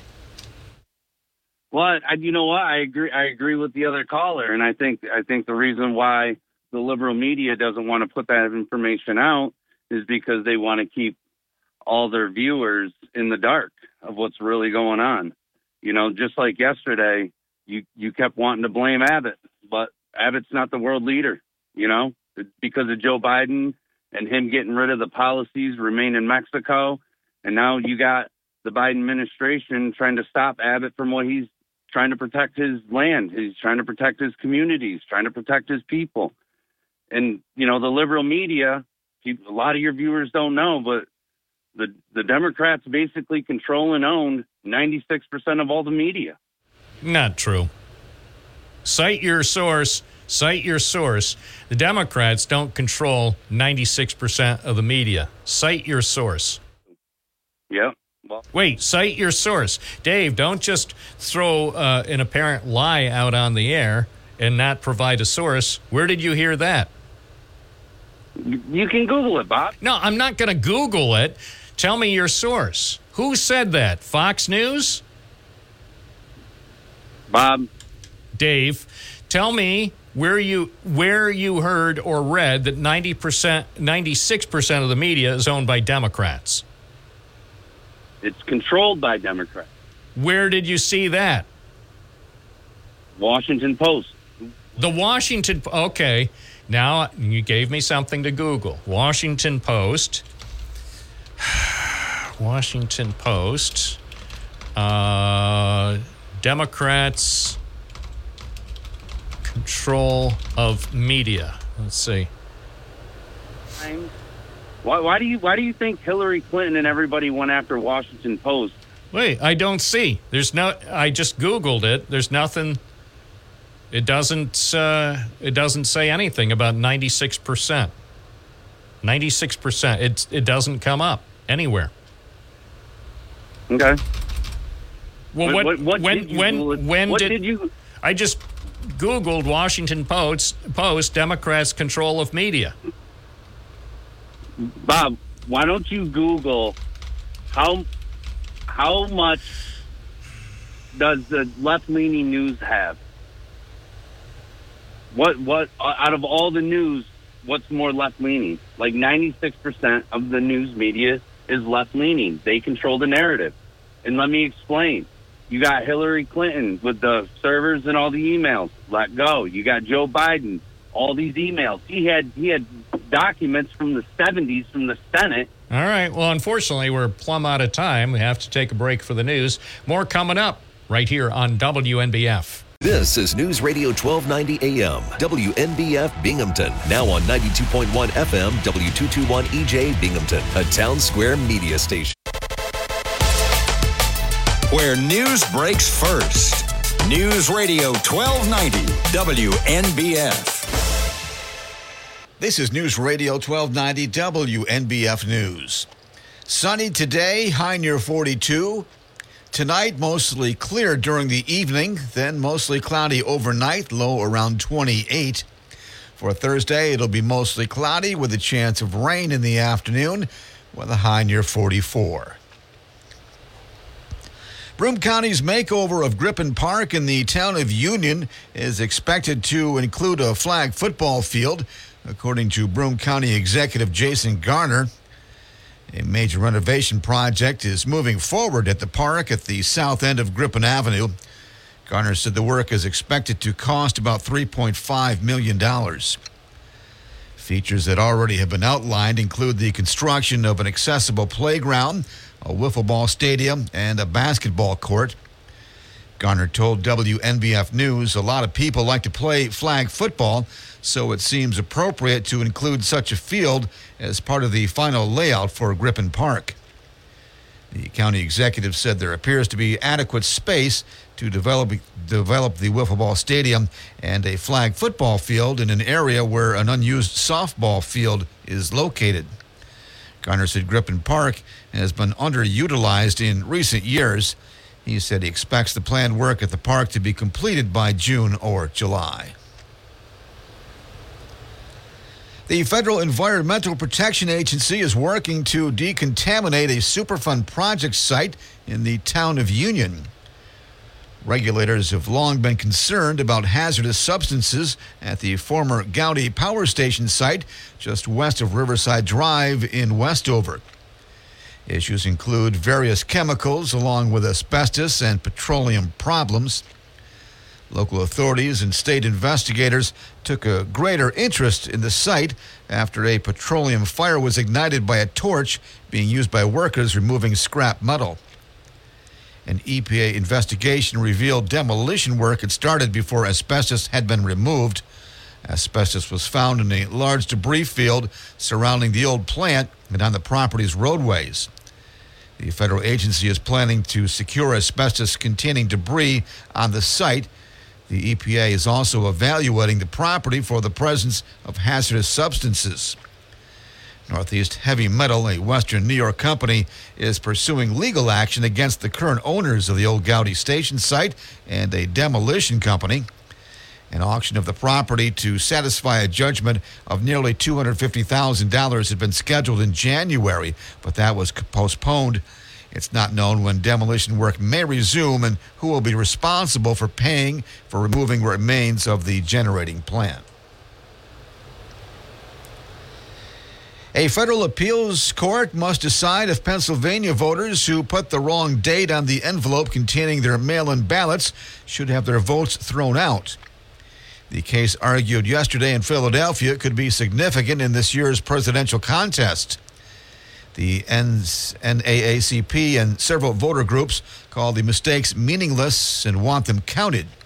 They say that more than 10,000 ballots in the state were rejected in 2022 over mistaken dates. Republican groups are challenging a federal court ruling last year that the votes should count if they are received in time. Vice President Harris is announcing another $5.8 billion for water infrastructure projects nationwide, paid for by one of the Biden administration's key legislative victories. Appearing in Pittsburgh on Tuesday, Harris says clean water is a right and a way to protect public health. The $5.8 billion will pay for projects in all 50 states, bringing the total award for water infrastructure projects to $22 billion. It comes from the $1 trillion bipartisan infrastructure law that President Joe Biden signed in 2021. Harris was joined in Pittsburgh by Environmental Protection Agency Administrator Michael Regan. Reagan says clean water is essential. New figures from the gambling industry show America's commercial casinos won more than $66 billion from gamblers in 2023, the industry's best year ever. The American Gaming Association says that was 10% higher than in 2022, which itself was a record setting year. When revenue figures from tribal owned casinos are released later this year, they are expected to show that overall casino gambling brought in close to $110 billion to casino operators in 2023. In person gambling remains the bread and butter of the industry. Slot machines brought in over $35 billion, up 3.8%, and table games brought in over $10 billion, up 3.5%. That's a look at news. For updates on local news, weather, sports, and features, open up the WNBF app and online at WNBF.com. This is News Radio 1290 WNBF.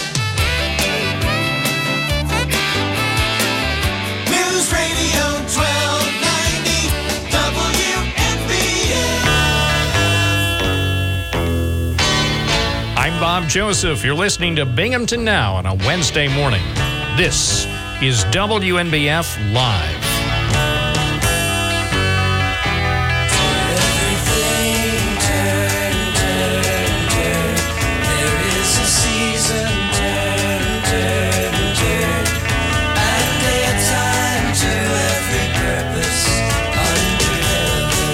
607 772 1290 is the number. We begin the hour with Bill from Binghamton. Good morning. Hi, good morning. I listened to the caller earlier about the trip to Ireland and the Endicott connection, and I've got a little more information for you.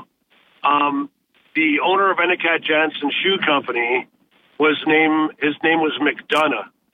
He owned two castle hotels in Ireland, one called Dromoland, the other one was Ashford Castle, and down the road from Dromoland Castle was a hotel he owned called the Clare Inn the Dromoland Castle, actually the head chef there was from number five in Binghamton because he used to, when he was in Binghamton, he would have dinner there and he hired the chef who ended up as the head chef at Dromoland Castle in uh, County Clare in Ireland. Thought I'd give that information out to you. I'm glad you did. Thank you so much. Have you ever been there? Yes. Yep, been there a few times. Ah, you're lucky. Sounds like fun. I hope I hope to uh, be able to get there someday. And thank you for the information. I'm very pleased. Oh, you're welcome. Yeah, if you look up the McDonough Corporation, you will see that they own Endicott Johnson Shoe Company. For Yeah, well, I I recall Bernard McDonough. I don't think I ever met him, but I re- recall his name back in the day. Yep, that's it. All All right, right, thank you. Thank you. 1111. We're always learning something here on the radio. That's what it's all about. If you have information to share, it could be insights into things that have happened in the past, or maybe insights into things that are happening right now. I say, go ahead. Make our day. 607 772 1290. Binghamton Now. It's your program. I encourage you to participate by calling and, of course, by listening, and certainly by telling everyone you know about this program because it really is special. From the Gault Auto Studios, this is WNBF News Radio AM 1290. Also available at 92.1 FM. Save in a big way at Gault Chevrolet.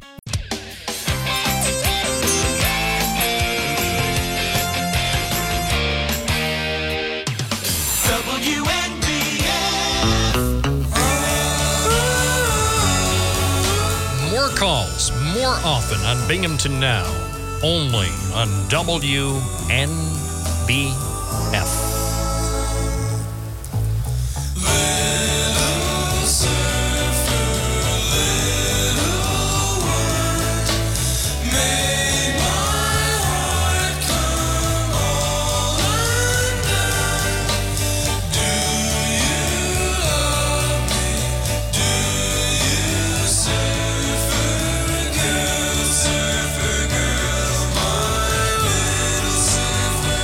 Sarah from Whitney Point, you're on the air. Yeah, good morning, Bob. I just want to say, um, so everybody can hear if they didn't hear about this, the latest with Mr. Donald Trump, our former president. He's got the No Fun campaign uh, that he started, I believe it was on Monday, maybe over the weekend after he was brought into New York City for that trial and was charged for like 55 billion or something, I heard. Um, but anyway, he raised that already within like three days, as of yesterday, I believe. I just wanted everybody to know that, and I am so glad that he did because it just says everything about what everybody's thinking about him. No one's perfect, and I just have to say, I hope that he does make it for presidency. And now he's got a line of sneakers out there too, as well. Um, and he's selling those for four hundred dollars. I think maybe it's a little high, but uh, they're all sold out now too. So I'm curious to hear if he's going to make more, but I'm sure he will. I'm sure he will. You know what he's about? He's about the money. So, of course, he's going to make more. Well, what they're doing to him is just awful. These older women, things from 30 or 40 years ago. But hearing about the stuff there that he, uh, you know, getting payback loans and whatnot, whatever the word is they call that. I mean, it's not really good. It doesn't look good. No, it's uh, it's terrible. And in New York State, as a matter of fact, it's a crime. Yeah. So, you know, the optics don't look good. And, you know, I feel badly for him. You know, anytime that somebody is uh, convicted, whether it's of a criminal charge involving business or something involving uh, just personal behavior, it makes me makes me very sad. Appreciate your call. Thank you. WNBF, good morning. You're on the air. What's your first name? Where are you calling from? Yes, good morning, Bob. This is Vinny from uh, Binghamton. Yeah. Aren't you Order, sad? order, Aren't you sad every time he gets convicted of something? Oh, Trump? well, I. No, no, I'm not. No, I'm not. I, well, then you and I must disagree. I'm sorry. I must I must point out I disagree with you. I disagree. Bob, I feel badly every time I'm serious. Every time he's uh-huh. convicted of something, every time he's indicted, a little bit of me, a little bit of me dies. Well, well, I'll tell you, when you play with fire, you, you're probably going to get burned. Well, I, So. I I'm not saying I'm not saying he doesn't deserve. I said it just makes me sad and and I I feel his pain. No, I'm I'm I'm hoping he gets everything coming to him.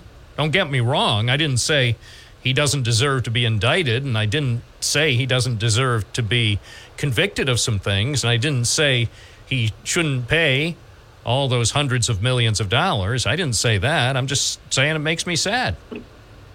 Oh no, I I, I, can jump on that side. I, I, Yeah, I isn't it sad? for, for someone running for president? It's sad. This this shouldn't even be happening. No, I You mean, know- imagine seriously. Imagine if uh, imagine if Joe Biden did one tenth of the stuff that the former guy's accused of. Imagine that. Oh, Fox News ratings would be through the roof. Sure, they'd be playing it every Oh. stinking night. But you know what? I, I wanted to talk to. Um, uh, we're going to switch today, Bob. I wanted to talk to uh, uh, uh, some of the callers who just were uh, going on Joe Biden about the border and why he should have just left it the way it was. And what I want to do is I want to show them that it wasn't working, I, and and how you can even listen to this guy and his excuses and his half truths.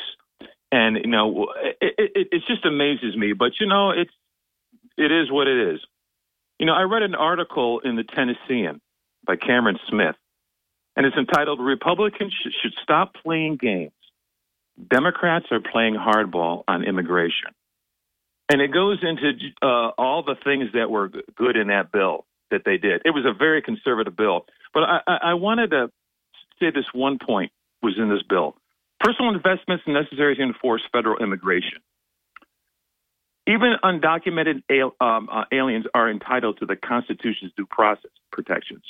Apprehending, processing, and removing requires more law enforcement, more attorneys, more judges. There was money for that. You see, there was a clog, there was a jam down there, guys, that's going on. And what Donald Trump, oh, I'm going to close it. No, but no, you don't understand. It's jammed. We've got things where it takes, they want to get it um, um, six months. That's the, some of the asylum, asylum determinations. They took, they want to be six months with all these people. You know what it is right now? Six years. Six years. They're all sitting around. We don't have enough people to get this going, and you need money. You you can talk all you want about Joe Biden. This has been going on for years and years and years. As a matter of fact, in this article, Chuck Schumer says for years, years, our Republican colleagues have de- demanded we fix the border, and all along they said it would be done through legislation. Only recently did they change that, and when it looks like we might actually produce legislation, it goes on and on and on. And Lankford, Republican from Oklahoma, he was the chief Republican architect of this bill. And he is a conservative who is more interested in governing than becoming a cable news outrage peddler. So, you know, it, it- this this is this is where we're at, Bob. And um, you know, the thing I get tired of, and I kind of got this out of watching um, on CNN, former Republican Congressman Joe Walsh. I'm tired of the media. I'm, I'm, I'm, I know I'm not alone with some of these uh, Biden supporters, Democrats. I'm tired of the media trying to normalize this guy. Oh, this is norm. You guys, I just can't believe it. Even with when it comes to the rape with E. Jean Carroll. You know, Mr. Trump, let me ask you something. It's 2023. You know, DNA has freed a lot of people that were accused of a crime. It's gotten them out of jail. It's gotten them off death penalty. It's gotten them off death row. It, it saved. Well, how come you don't do it? Or are you on the other side, where DNA has thrown a lot of people in jail. Five, ten, fifteen, twenty, twenty-five, thirty years later, they've caught some. I saw one the other night. Guy, 47 years ago, DNA, got him. He's in jail. Is that what you're afraid of? Because all they have to do is you don't get any shots. You don't have to go into surgery. Just swipe the inside of your mouth. Give it to them. That would prove that your DNA is not on that Well, dress but because they but have to do then, but Vinny, if he gave a DNA sample and then they said that it confirmed the uh, the accusation that's been made that there's a match, a DNA match, then he would only say, "Well, it's rigged." You know he would. I, I, think the court that, that- yeah, yeah, it's rigged. Sure it is. But was, no, I know I- you're going to say that isn't me. No, and he'd say it was a part of a witch hunt. He would say whatever lab did the testing was controlled by Biden supporters. Oh, it would be. Well, Well, Bob, of you know, we're course. at a we're at a point now where his supporters, if Joe Biden and Donald Trump are in a boxing match, and Joe Biden knocks Trump out, so wow, he got knocked out. No, he didn't knock him out. What do you mean? he- No, he's right there on the floor. No, no, he's sleeping. That's what he's doing. He's sleeping. The excuses they give and surround this guy with, either they surround him or they just divert the conversation just like he did when he was asked about that guy who got killed over there in Russia. Well, you know, it's sad because you know what happened to him? That's what's happening in this country. Doesn't say anything about his buddy. Well, of course. And no one is surprised. What didn't surprise me, I'll bet it didn't surprise you. No one was surprised at a response like that. Thank you. It's 1123 at WNBF. More calls, more often. Good morning. You're on the air. What's your first name? Where are you calling from? Oh, this is Frank from Vestal. Good morning. Good Morning. I just wanted to tell you guys that I am so tired of hearing Vinny come in here and lie every day. All right. You're entitled to your opinion, but you better not call in and say that again. Now, I'm tired. Speaking of tired, I'm tired of people criticizing other callers. So, Frank, you're welcome to call someday if you have something to contribute. If you're just tired of hearing a caller, then keep it to yourself. If you can't say something nice about our callers, then keep it to yourself. If you have something to contribute to the program, if you're a supporter of the former guy, call in and explain why. You know, some people are getting sick and tired of his antics, but we can't do anything about it because the media loves to cover his antics. No matter what he does, no matter what he does today, it's going to be covered by the media, including the liberal media. If he goes to Fifth Avenue and jaywalks, they're going to cover it. If he goes to Fifth Avenue and waves to people passing by, they're going to cover it no matter what he does on Fifth Avenue. If he came to Court Street today, the liberal media would cover it because it gets clicks and it gets viewers. It's 1125 WNBF Live. Good morning. You're on the air. What's your first name? Where are you calling from? I'm Matt from Binghamton. You know, how are you today? I'm waiting for Frank from Vestal to call in. As I'm getting sick of Matt from Binghamton and Vinny from Binghamton and Bob from WNBF. It's like, get a life, man. You're, if if if any opinion that I express or any caller expresses makes you sick, get yourself to the doctor. Go into a walk-in clinic. Maybe it's serious enough for you to go into an emergency department and say, I need to be checked out. Every time I listen to that talk show on WNBF from 9 to noon weekdays, I get sick. And they'll give you priority treatment unless there's a, a person with a gunshot wound or somebody who was just in a bad crash. They'll put you to the top of the list, and everybody in the hospital will come to the emergency department to find out what makes you so sick. Obviously, I'm kidding, like but it. it's just a riff. I don't.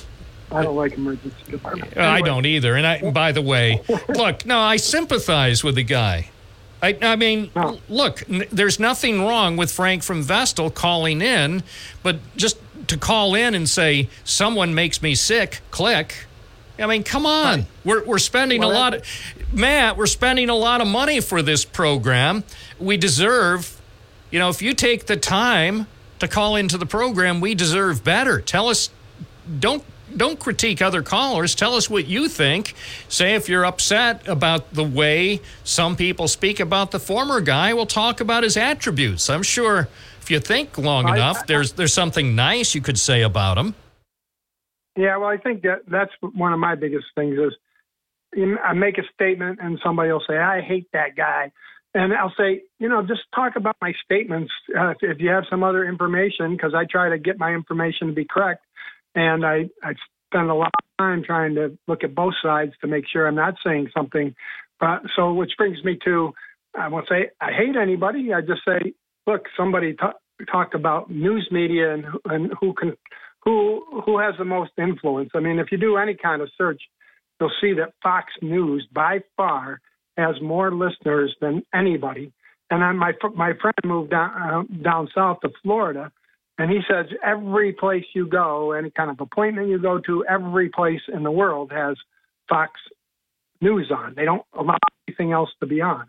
So, and and any kind of survey will show you that Fox News has a pervasive influence on so many people's lives. And then you go to studies that show that, you know, it's kind of equal. Um, uh, left-leaning people watch certain certain news media.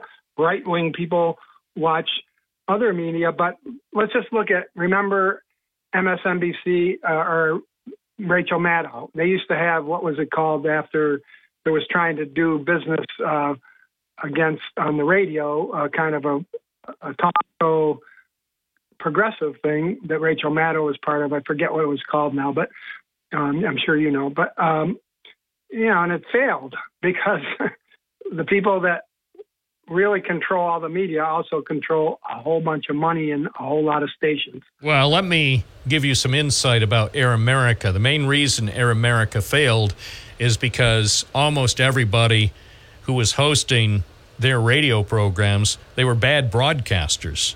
Uh, say what you want about Rush Limbaugh, and you may not have agreed with much of anything Rush Limbaugh said, but he was an excellent broadcaster, and therefore, even millions of Americans who may really have disagreed with Rush would still listen to his program on WNBF and several hundred other stations because he could be very entertaining at times. I, I have to say, I listened to some of the hosts on the Air America shows, and I found very few of their programs to be all that entertaining. They were just boring from a, a radio standpoint. No, I, I agree with that. And I, I actually, my father, I caught my father, who was an FDR Democrat, one day out when he he moved back to Philadelphia and he was out on the porch. And I caught him listening to, I found him listening to Rush Limbaugh. And he goes, Yeah, I listen to him all the time. Keeps my spleen activated. Well, I think I I think that a fair number of Limbaugh listeners, certainly not not the majority, but I wouldn't be surprised that ten or twenty percent of Limbaugh's regular listeners are people who probably always disagreed with him. I found I found him many days, not every day, but I found him many days to be entertaining and occasionally amusing. Sometimes his his antics were too predictable, and I thought, you know, if every every so often, just to surprise his entire audience, his his loyal fans and those who didn't like him, just to surprise him, you know, shake things up and say, you know, and this would have been just uh, you know back in the day but but just to shock the listeners and find one thing to say for example about Barack Obama just out of the blue at 2:45 toward the end of the program say you know President Obama is and then whatever and say something actually that was complimentary just to get people's reaction Right. and and I'm not saying he never did that, but he didn't do it very often. Every once in a while, he would say something, and he also would back it up with some reasons why he would give an opinion about an issue or a person that would be moderately surprising. But that didn't happen very often. But when it did, it was actually even more entertaining. And then more people for the the short segments that he would have with calls because obviously his program wasn't driven by callers. But when there were callers, uh, you know, some would say, Oh, Rush, I can't believe you said something nice about, say, for example, President Carter, President uh, Obama, or President Clinton. Well, I'm sure he would never say anything nice about Clinton, but you get what I'm saying. Right. Well, and that's true. And uh, the thing is, uh, I used to listen to a little bit of Rush Limbaugh myself, but I, I'll tell you right now, every you're right about the, the the talent. I don't know what it is about Dan Bongino that anybody likes, but I immediately have to turn him off the second he goes on because he he I've li- I tried to listen to him a little bit and I don't think he has any redeeming social value. But anyway, one thing I would look when we're talking about media, just have one caller please tell me why hasn't Fox said anything about the FBI informant Smirnov, who has now been indicted, who has now the investigation showed not only is he being indicted for lying, but that his it turns out that we all know William Barr said there was no collusion and said that even though it wasn't true if you read the report, no Russian collusion. But this guy and, and now apparently has admitted that all the false information he was getting was from Russian operatives. So it all goes back to the same thing of what was happening uh, in Ukraine and all the and what they're claiming Joe Biden did or didn't do there, and Hunter Biden did or didn't do there. That all comes back to Russian collusion again. So we all know why Sean Hannity isn't saying anything because they spent so much time, all the Republican pundits spent, and Republican congressmen and Comer and all the people that are doing this inquiry on Biden. That was their main card that they said was prove that there was uh, smoke where there was fire, they claim. Well, we'll see what happens. By the way, don't be surprised if there's another Biden scandal on the horizon that might actually be backed up by facts instead of just something that's totally fictionalized. I could see it happening. I could, you know, between now and November, there's plenty of time for both Trump and Biden to be surrounded by new, bigger, better, and more shocking scandals. And given the importance of the election, don't be surprised. Whether it's today or next week or next month, don't be surprised when another purported scandal erupts around either or both pr- presumptive candidates. I'd say it's almost a given. And it's possible. It's really possible if you pay attention and definitely pay attention to stories. Don't automatically say, oh, there's a Biden scandal, a new one being reported. Well, everything must be true because I want it to be true. Pay close attention to the sourcing and then keep following it. Maybe allegations will turn out to be true, and then maybe allegations eventually might be proven. But the same goes for the former guy. Just be- because he's facing whatever, nearly a hundred counts and various in- indictments now, doesn't mean it's over. It ain't over until the prosecutors say it's over. So, hey, whether it's this month, next month, or April, or May, or June, or whenever, or even an October surprise, don't be shocked when more scandals erupt around the Democratic or Republican presumptive candidates. But pay attention. Pay attention to all sources. And just because something shows up in the headlines all of a sudden, don't take it to be 100% true. Follow everything, follow the additional reporting. You owe it to yourself. 607 772 1290. I'm Bob Joseph. You're listening to Binghamton Now on WNBF.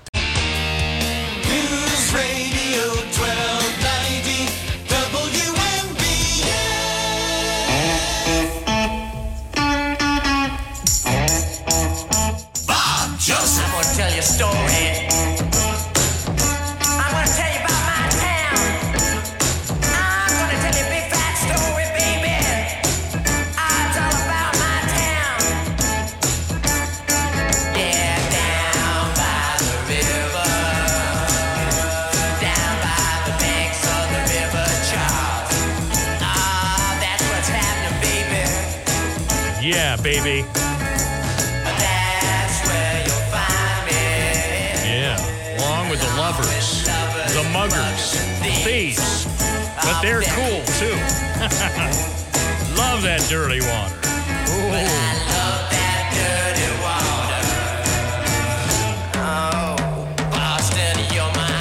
Joseph from Boston. Good morning. You're on the air. Good morning, Bob. First time caller. Not in Boston, actually outside of Boston on the North Shore. Yeah, what town? Uh, Lynn, Lynn, the city of sin. You never Lynn, go out. Massachusetts. Didn't they used to have an HP Hood operation there? Yes, they had a lot of things. We had Conley's Candy. We had uh, ice cream parlors everywhere. Restaurants. Now it's all gone down the tubes. All foreign restaurants. And I'm H- disappointed. Hood, they went, uh, that company bought our our proud, once proud milk company called Crowley Foods right here in Binghamton. They they took it over and then they fired everybody. So, Yeah, that's horrible. Yeah. I I like the way you answer your calls. As long as people are civil, they don't have to knock one another. That's what our WBZ talk show host says. But some of these screeners, I'm glad you don't have a screener. You put them on hold, and that's it. Some of these screeners, you don't agree, or you know.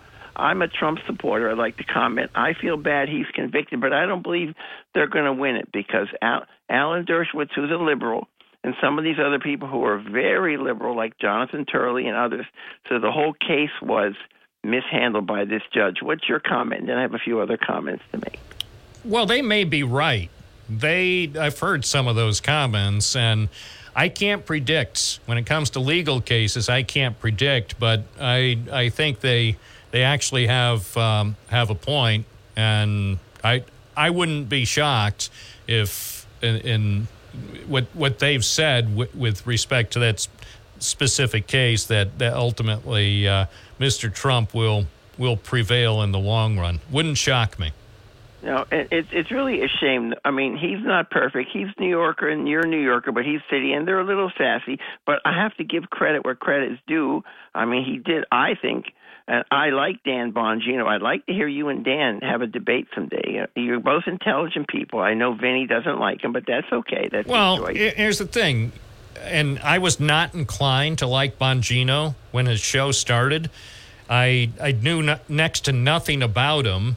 But you gave him a chance. Well, I did. Gave him a- I did, Yeah, and what you do to people. You and, give 'em a and Like, I, didn't have like to say, Rush. yeah, I Bongino, like- yeah, uh, Bongino.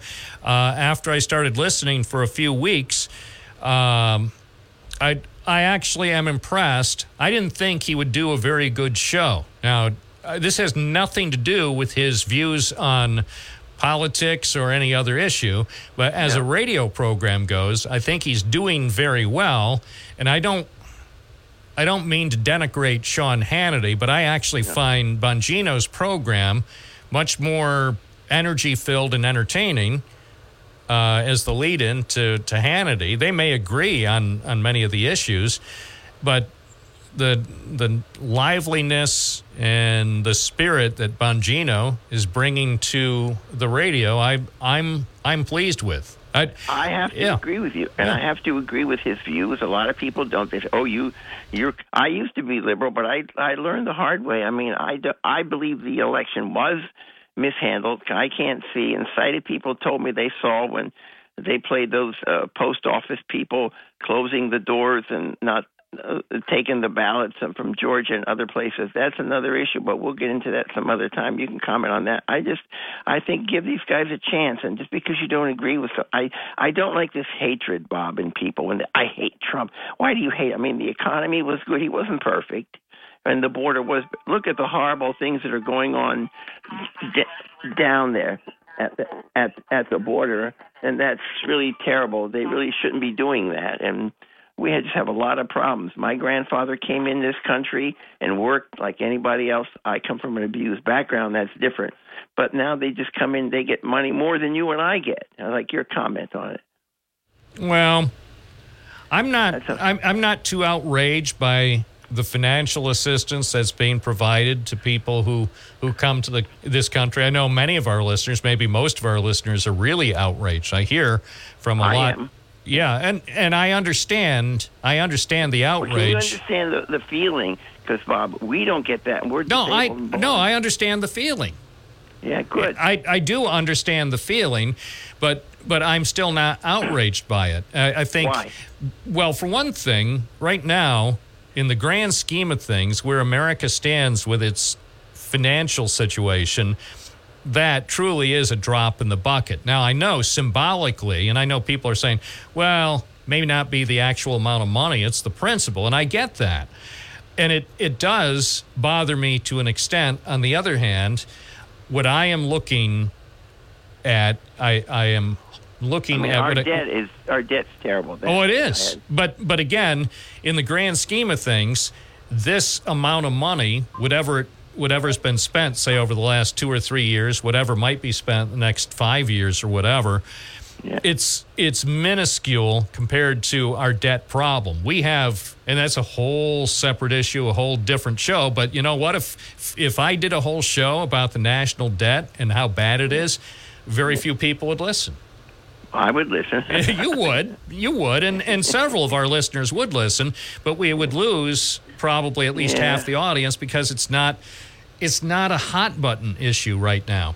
But Can I as far ask you, how, how do you feel about Trump? Do you think he, he was a pr- pretty good president? I mean, he does have good ratings. It's too bad what's happening to Biden. I feel sorry for Biden. His wife should just take him off because uh, sighted people say he looks horrible and all that. Well- how do you feel about Trump? Well, that that could be the topic of, of an entire program too. Uh, let me let me do is it, this is a short answer. First, on most of the issues, um, I did not agree with him on. I Okay. what what I wanted to see when he was elected, I wanted to see a serious effort to fix real problems. And I didn't see enough of a serious effort. I think he tried on some things, but I think because he spent so much of his time and energy do, on things like Twitter and just like Yeah, stirring stuff. things up, I, I think he could have had what more people would view as a successful presidency if he had focused more on being president and not on picking fights, not doing stuff on social right. media. I have to. I agree with you. We agree and disagree on something. That's what friends are for. I agree with you. There's no need for all those comments. It just it just doesn't do any good. Uh, If the White House reporters mistreat him, throw them out. Take their badge. Say, hey, you guys don't treat me with respect. and you know, the, well, the tough thing about and, and it's I difficult being president. It really is Well, difficult. two things. One, absolutely, it's difficult being president, but you you may understand or you may not. It's also difficult being part of the White House press corps because nothing you do is going to be right in the eyes of many people. It's I know. it's damned if you do, damned if you don't, th- and it's got to be. You know, it's I've I've thought on more than one occasion about what it must be like to be part of the White House press corps. On the one hand, it's an honor and a privilege to be sort of a witness to history, and very few people in journalism get that opportunity. Yeah. And yet, on the other hand, it's got to be one of the most boring and constraining assignments as a reporter because let's face it, unless you develop a really good rapport with, the president, with the president and members of the administration, you're never, you will never get an exclusive story. So basically, well, Bob, I did like the way him and Jim Costa, whatever his name, he's on CNN now, fought. Uh, It's just a ridiculous. Well, I, I didn't like that, but going back even further, I didn't like seeing as a reporter the interaction sometimes between Sam Donaldson and Ronald Reagan, or Donaldson or um, Bill Plante and Reagan. But but a lot of that was set up specifically Yeah, because the White House communication staff didn't make President Reagan available or as accessible as they could have. So they the only opportunity some days that reporters had to ask questions of the president was when he was heading to or from Marine One, and they gave instructions to the pilot of Marine One to fire up the uh, the helicopter. So if there was a question that Sam Donaldson or Bill Plante bellowed in the direction of Ronald Reagan, he could feign that he didn't hear him. I- Or if it was a question he wanted to answer, then he would answer. But Is that what they're doing to Trump and all these other?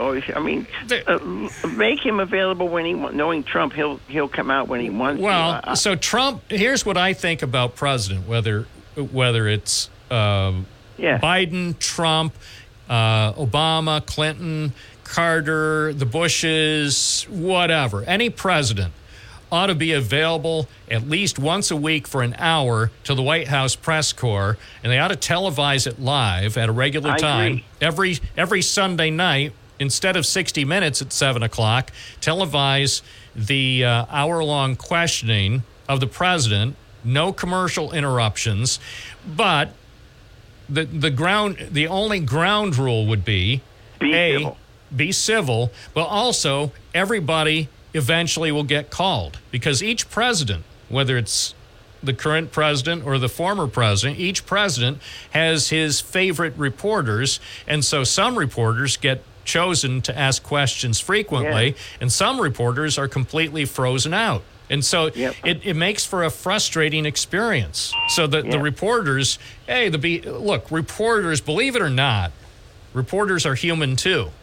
Yeah. And, and reporters want to be able to have a chance to ask at least one question and at least one follow up. And Yes, and I- see that's that's a problem since reporters specifically what happened most recently with Biden in the primetime debacle the seven minutes that should never have been allowed by the communications staff at the White House. You know, eight o'clock in prime time, he goes out there because he's furious about the report that, that put in black and white some concerns about his memory and some concerns about his abilities. And he had every right to be furious about it. But if I was in charge of the White House press shop, I would have told the president and he might have fired me for it. I would have told him it's not in your best interest to go out there while you're so mad. You've got to calm down. And, and another thing, don't allow reporters in there when, when you're so mad. It- it- They the uh, the report from after the review that included the the information some people didn't think should have been in there. The report gave more red meat to reporters who've been wanting Yeah. to ask about the guy's thing- mental Can I capacity. say, can I say something before you go? I, I do feel that Biden. I've heard his speech, even though I can't see people who can see. uh, Look at him. I do believe this election was stolen, and I hope we go back to paper ballots. And All right. Hey, I got to run. Appreciate your call. thank you. Thank God you. bless. Take care. Thank you. It's WNBF Live.